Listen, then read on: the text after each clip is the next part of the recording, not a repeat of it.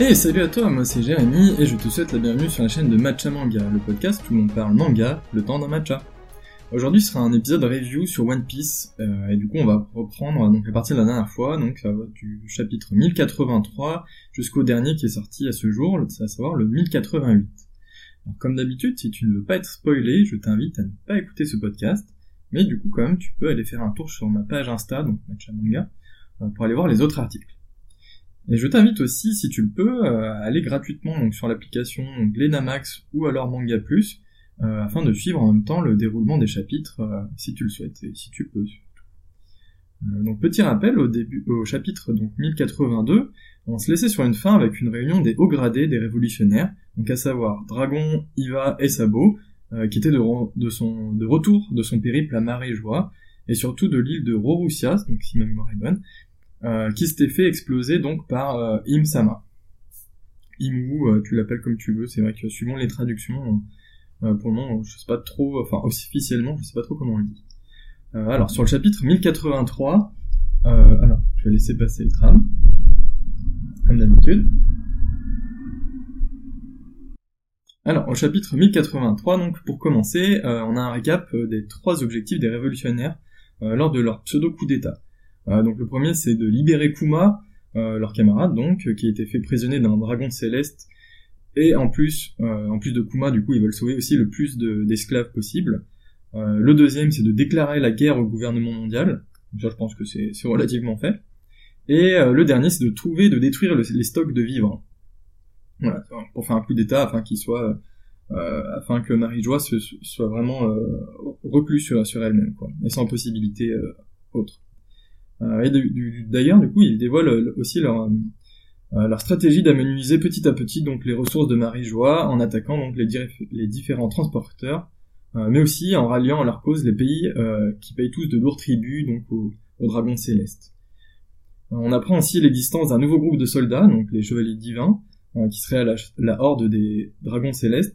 Donc pour moi, qu'est-ce que c'est? Est-ce que c'est comme le Sword? Donc des personnages dont on a déjà connaissance, mais qui ferait partie de ce groupe, euh, ou alors encore l'apparition de nouvelles forces. Euh, bon, si jamais on est dans la deuxième option, personnellement, je trouvais pas forcément ça nécessaire, vu qu'il y a déjà euh, donc les plus gros amiraux en fait qui protègent tout ce qui est Marie-Joie, Dragon Céleste et tout ça. mais bon, on verra bien ce qu'il en est. et du coup, en troisième partie de ce chapitre, on a enfin le flashback tant attendu de ce qui s'est vraiment passé à Marie-Joie je te passe un petit peu toute la partie combat entre les amiraux, les révolutionnaires, euh, une partie du CP0 aussi qui était en charge de la protection euh, des hautes instances. Euh, et du coup tout cela pour arriver à la partie où l'on voit Cobra. donc je rappelle, Cobra c'est le, père de Vivi et le, le roi d'Alabasta, qui va demander audience au Conseil des Cinq. Euh, pour le moment, on ne sait pas trop encore pourquoi, euh, mais de base, on sait déjà qu'il s'est passé une dinguerie, donc maintenant, euh, reste à savoir le contexte de celle-ci. On va directement passer au chapitre 1084, donc qui est la suite directe de l'autre chapitre, où on est toujours avec Cobra, qui fait face au Conseil des doyens, et il va les questionner notamment sur le destin de l'ancienne reine, donc Nefertari Lili, une des pionnières il y a 800 ans, donc des fameux dirigeants, en fait, qui ont laissé leurs armes pour s'unir et former le gouvernement mondial, euh, ou plus exactement, donc en fait, c'est les gens qui sont devenus les dragons célestes. Euh, sauf que à l'époque, elle avait refusé ce statut pour retourner justement euh, dans son pays, avec son peuple et tout ça. Le petit souci, c'est que son pays, elle va jamais le retrouver. Et c'est pour ça que Cobra se pose la question.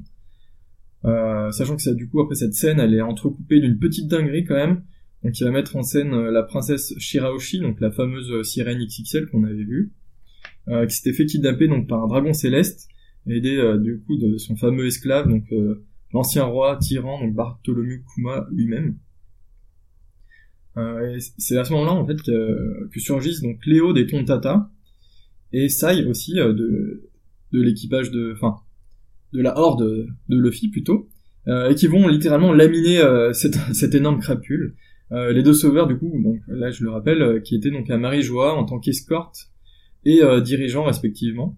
donc escorte pour Léo et dirigeant pour Sai. de je sais plus quel truc de la marine là, j'ai arrêté de, de, me rappeler de tous ces trucs, de tous ces noms là. et du coup, bon, bah, ils font aussi partie de l'escouade de Luffy, donc ça on le savait déjà. Euh, S'ensuit après le sauvetage de Kuma par le révolutionnaire géant là qui peut créer des galeries qui s'appelle Morlaix, voilà.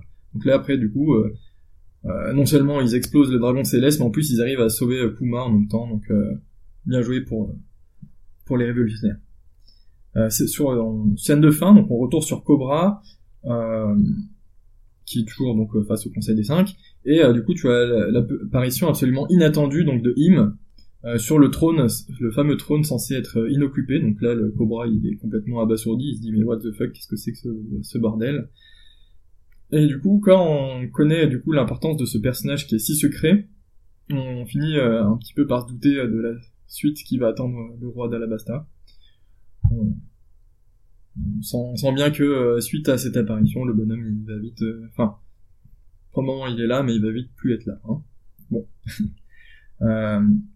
euh, on passe maintenant au chapitre 1085, donc c'est des chapitres un peu qui se suivent, hein, qui vont vraiment mettre euh, du contexte et un peu de un peu de scénario, enfin qui vont faire avancer un petit peu le scénario dans tout ça quand même, donc c'est plutôt cool. donc au chapitre 1085, je vais faire un petit peu plus bref. Donc au niveau des révélations, donc qu'est-ce qui se passe dans ce chapitre?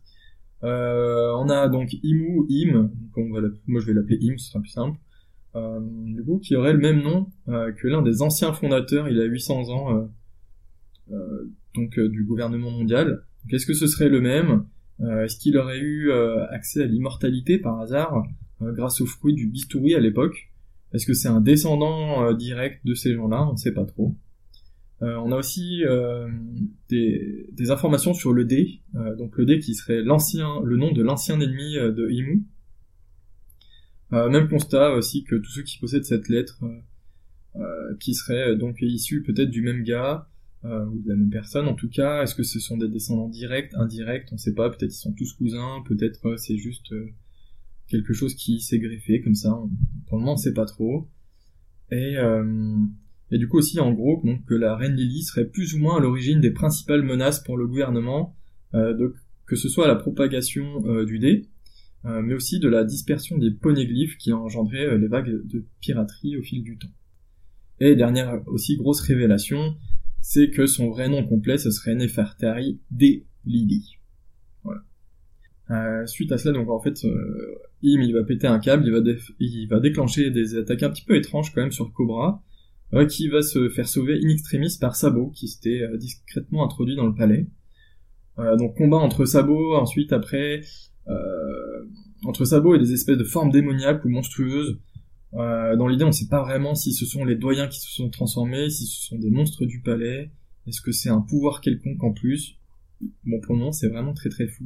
En tout cas, pour moi, j'ai pas lu, j'ai pas lu ni vu masse théorie sur le sujet. Enfin, je m'en suis pas intéressé en tout cas. Euh, par contre, ce qui est à noter, c'est que ces espèces de formes euh, monstrueuses sont suffisamment quand même fortes euh, pour empêcher Sabo de quitter l'endroit avec Cobra sur son dos, et en plus de lui infliger des sacrées blessures, ce qui est quand même assez extraordinaire quand même, parce que du coup, on rappelle, Sabo c'est quand même le deuxième de l'armée révolutionnaire, il a juste un, un haki qui est juste surpuissant, qui a largement pu tenir tête à un amiral par exemple, et euh, en plus, euh, on va pas oublier son, son euh, ce qui le met quand même assez haut quand même au, niveau du, pouvoir dans la piraterie quand même. Hein. Sur la dernière partie, on va en apprendre un petit peu plus sur l'état de Vivi, qui était, devenu, détenu pardon, par le CP0, et qui se fait sauver par la suite par le roi Wapol, voilà, les retrouvailles entre les deux. donc Wapol qui prenait ses jambes à son cou après avoir aperçu la scène entre Cobra euh, et les hauts membres du gouvernement. Donc pour le le bonhomme, il est juste en train de fuir et de manger un peu tout ce qui se... Enfin, de manger euh, les murs pour, pour fuir le, plus vite et le plus loin possible. Euh, donc dans ce chapitre, de nouveau, plein de révélations. J'avoue qu'on sent un petit peu quand même la, volonté d'Oda de rajouter du grain à moudre à son intrigue de fond, car le temps passe en vrai, hein, il serait quand même temps d'avancer, car il serait car j'ai quand même envie de le rappeler que juste avant, c'est quand même tapé des batailles infinies au niveau du pays des voix, euh, même s'il y a eu pas mal de révélations aussi euh, euh, tout au long de ces, combats, hein, mais bon, c'est vrai qu'avancer un petit peu dans le scénario, ça fait plaisir. Alors, sur le chapitre ensuite 1086, on va partir directement avec l'annonce de la disparition de Nefertari Cobra, donc ça c'est dit officiellement. on voit aussi un petit peu tous les fuyants qui vont partir de Marie-Joie. Donc d'un côté, tu as Vivi et Wapol qui vont aller dans un royaume qui s'appelle Aegis. tu as Sabo qui est très amoché, qui lui va aller vers Borussia, donc ça on le savait. Et tu as aussi Bonnie qui était sur, sur, euh, enfin, qui était là-bas aussi, euh, qui va aller dans un pays qui s'appelle Tajin. On sait pas trop ce que c'est encore, mais on sait en tout cas qu'il avait retrouvé euh, Luffy et ses amis après dans le pays de Vegapunk. par la suite, on a la volonté de Im, ou du coup là, dans la traduction cette fois-ci c'était Mou. Bon, voilà, c'est toujours pas ce que c'est, hein. enfin, c'est toujours pas son nom officiel. Qui va donc décider d'utiliser une espèce d'arme conçue par Vegapunk sur l'île de Rorussia, euh, donc qui était la destination de Sabo, hein, on s'en souvient. Euh, et enfin, on a le nom de chaque doyen. Bon, ça, j'avoue qu'on s'en fout, s'en fout un petit peu à ce stade, hein, surtout que bah, j'ai pas vraiment noté de lien, mais on sait en tout cas leur domaine de prédilection, donc soit l'économie, la finance, tout ça. Je pense pas que ce sera très utile de le savoir par la suite. Hein. Euh, suite à cela, du coup, on va retourner au présent, où on en apprend un petit peu plus sur les actions de Sabo, donc à Rorussia, euh, mais aussi des déclarations de Iva sur la coïncidence donc entre le nom de Im et euh, donc l'un des illustres rois d'il y a 800 ans, donc il fait, un petit peu le même, fait un petit peu le, même lien que Cobra l'avait fait, et aussi sur le fameux phénomène d'immortalité, donc ça on en parlait un petit, enfin j'en parlais un petit peu avant. Et en effet, du coup, pour le savoir, est-ce qu'il est possible de qu'il est possible de le faire ou alors euh, est-ce que euh, il faut enfin euh, je reprends en fait si on sait que le pouvoir du fruit du bistouri a déjà donné enfin peut donner l'immortalité ça veut bien dire que quelqu'un l'a déjà fait auparavant.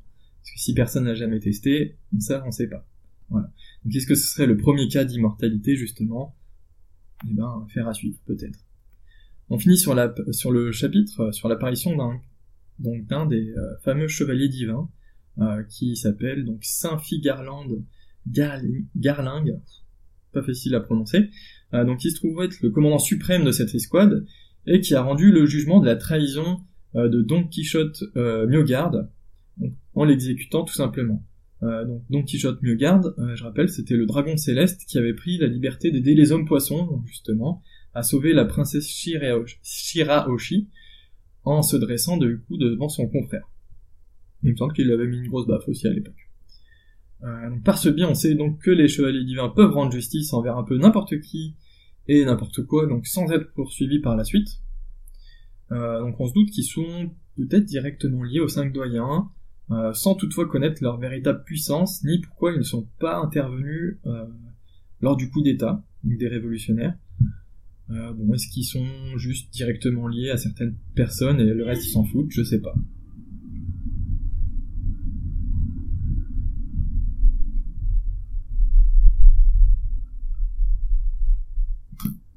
Passons maintenant au chapitre 1087. Euh, cette fois-ci, on va quitter le côté des révolutionnaires pour retrouver Garp et son, intrusion au QG de Barbe Noire, donc à savoir sur l'île de la Ruche.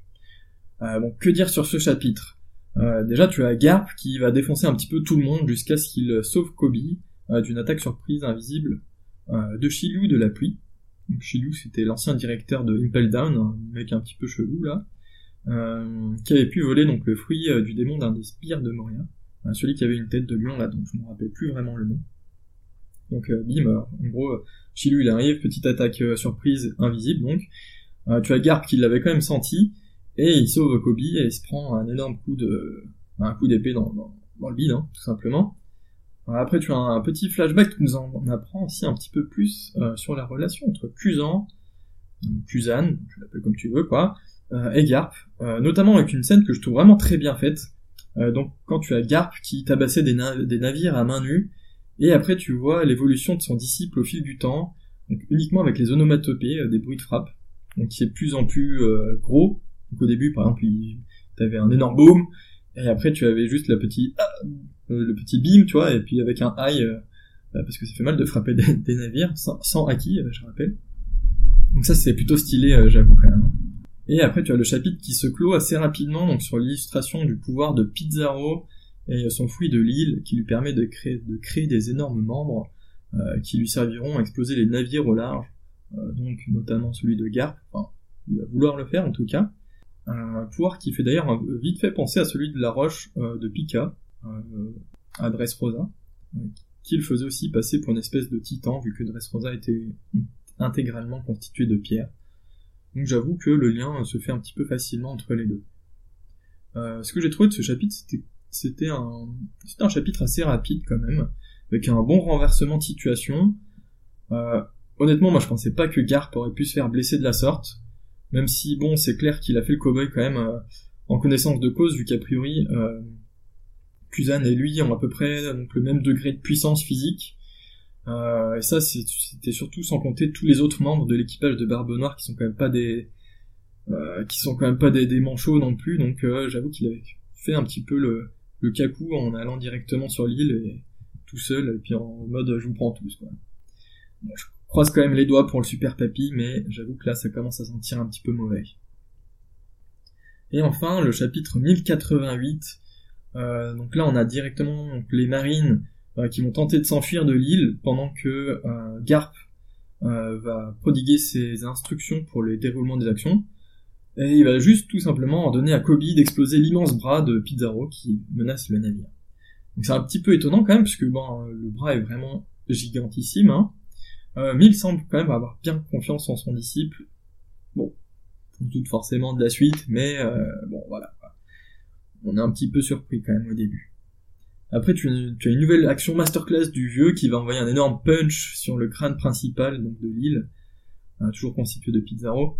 Euh, et je vais te le donner en mille, bien sûr. Ce qui va suivre, donc, c'est euh, l'énorme frappe monumentale de, de Kobe, euh, qui est non seulement chargé de acquis de l'armement, mais aussi de acquis des rois, parce que du coup, on voit les petits éclairs bien, bien significatifs et bien distinctifs, donc, de l'utilisation des deux d'un coup, toi.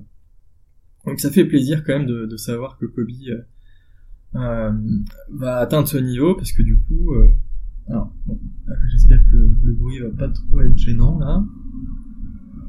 Euh, donc ouais, ce que je disais en fait, c'est que je sais plus vraiment si ça avait été teasé quelque part, mais de mémoire en tout cas, à part l'éveil au acquis de l'observation de Kobe, donc pendant la grande guerre de Marineford, il me semble pas que cela avait été dit, qu'il ait le acquis des rois.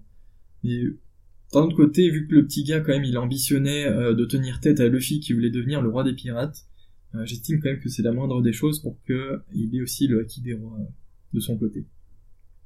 donc pour finir le chapitre, on tombe sur un garp qui a fermé la marche aux pirates, du coup afin que ses protégés puissent partir sereinement. Mais par contre, le petit souci, c'est qu'il se retrouve en sacrée mauvaise posture, parce que du coup, on le retrouve avec un énorme pieu de glace dans le vide, donc il s'est fait littéralement éclater en fait par et en plus, il est juste euh, totalement encerclé par les pirates de Barbe Noire. Euh, par la suite, il a été noté comme disparu par le narrateur, euh, qui nous rappelle aussi que ce combat était concordant avec le retranchement de l'équipage de Luffy sur l'île de Egghead, donc que l'on retrouvera très certainement dans le chapitre 1089. Donc moi, en vrai, je me questionne quand même beaucoup sur la suite des événements, notamment par rapport à ça, parce qu'en vrai, pour moi, c'est juste impossible que Luffy laisse passer cette histoire, car après tout, on parle vraiment de son papy, là. Euh, c'est son papy qui l'a, qui l'a élevé, qui l'a éduqué, qui, pas qui lui a appris la vie, mais ça doit être le, enfin, c'est quand même plus ou moins la personne la plus proche de sa famille, en fait, qu'il a. Et là, il s'est juste fait capturer par l'équipage de Barbe Noire. Et euh, je rappelle quand même que c'est quand même aussi euh, Barbe Noire qui avait vaincu et livré Ace à la marine. Donc pour moi, c'est quand même compliqué d'imaginer qu'il va rien faire. même si bon, d'un côté, j'imagine pas une opération sauvetage comme ce qui a pu se passer à, Impel, Down. Euh, mais j'envisage surtout un Luffy vraiment en mode très vénère, très sérieux, qui va juste dire bon, euh, les gars, il est temps d'aller montrer à ce bonhomme là-bas c'est qui le patron, parce que là, c'est plus possible quoi. Et peut-être avec une possible intervention de Shanks au passage ou quelque chose du genre, mais pareil aussi Shanks, à un moment, il va falloir qu'il aille en découdre avec Barbe Noire parce que c'est quand même le bonhomme qui qui a un peu fait basculer euh, l'ordre des choses et qu'il a aussi euh, potentiellement, enfin plus que potentiellement, qu'il a aussi euh, fait sa putain de cicatrice au visage. Et euh, Shanks, s'il en garde, je rappelle, un très très mauvais souvenir. Le bonhomme, il a quand même la mort. Et il a la bon, très, très bon chapitre encore une fois, pas mal de petites péripéties qui ont pris fin. Bon, comme d'habitude, j'ai quand même hâte de lire la suite. J'espère que toi aussi. Euh, Sinon, j'espère aussi que ce, bah, ce chapitre, enfin ce chapitre, ce podcast euh, va passer à sa fin. J'espère qu'il n'a pas été trop long et que j'ai été assez euh, intelligible. J'espère aussi que ce format te plaît. J'avoue que j'avais hésité un petit peu à faire vraiment un très court résumé en vrai de la partie Marie-Joie, puis la partie Garp. là j'étais un petit peu plus exhaustif, mais j'espère que ça te plaira et que ça t'aura plu. comme d'habitude, je t'invite aussi à passer sur ma page Instagram, donc Matcha Manga, sur laquelle j'aurais fait un petit article. N'hésite pas à me laisser ton petit commentaire ou à me le dire en MP ou n'importe quoi. Et puis voilà, je rappelle aussi que ce podcast, tu peux le retrouver un petit peu partout. Euh, voilà. Et ben écoute, euh, maintenant j'espère que on va se retrouver très bientôt. Je vais reprendre un petit peu plus, euh, petit peu plus euh, sérieusement donc l'apparition de autant mes articles que du podcast. Là c'était un petit peu les modes vacances, donc ça fait du bien. et voilà. Écoute, je te souhaite une très bonne journée à toi, et puis ben, à la prochaine. Salut, salut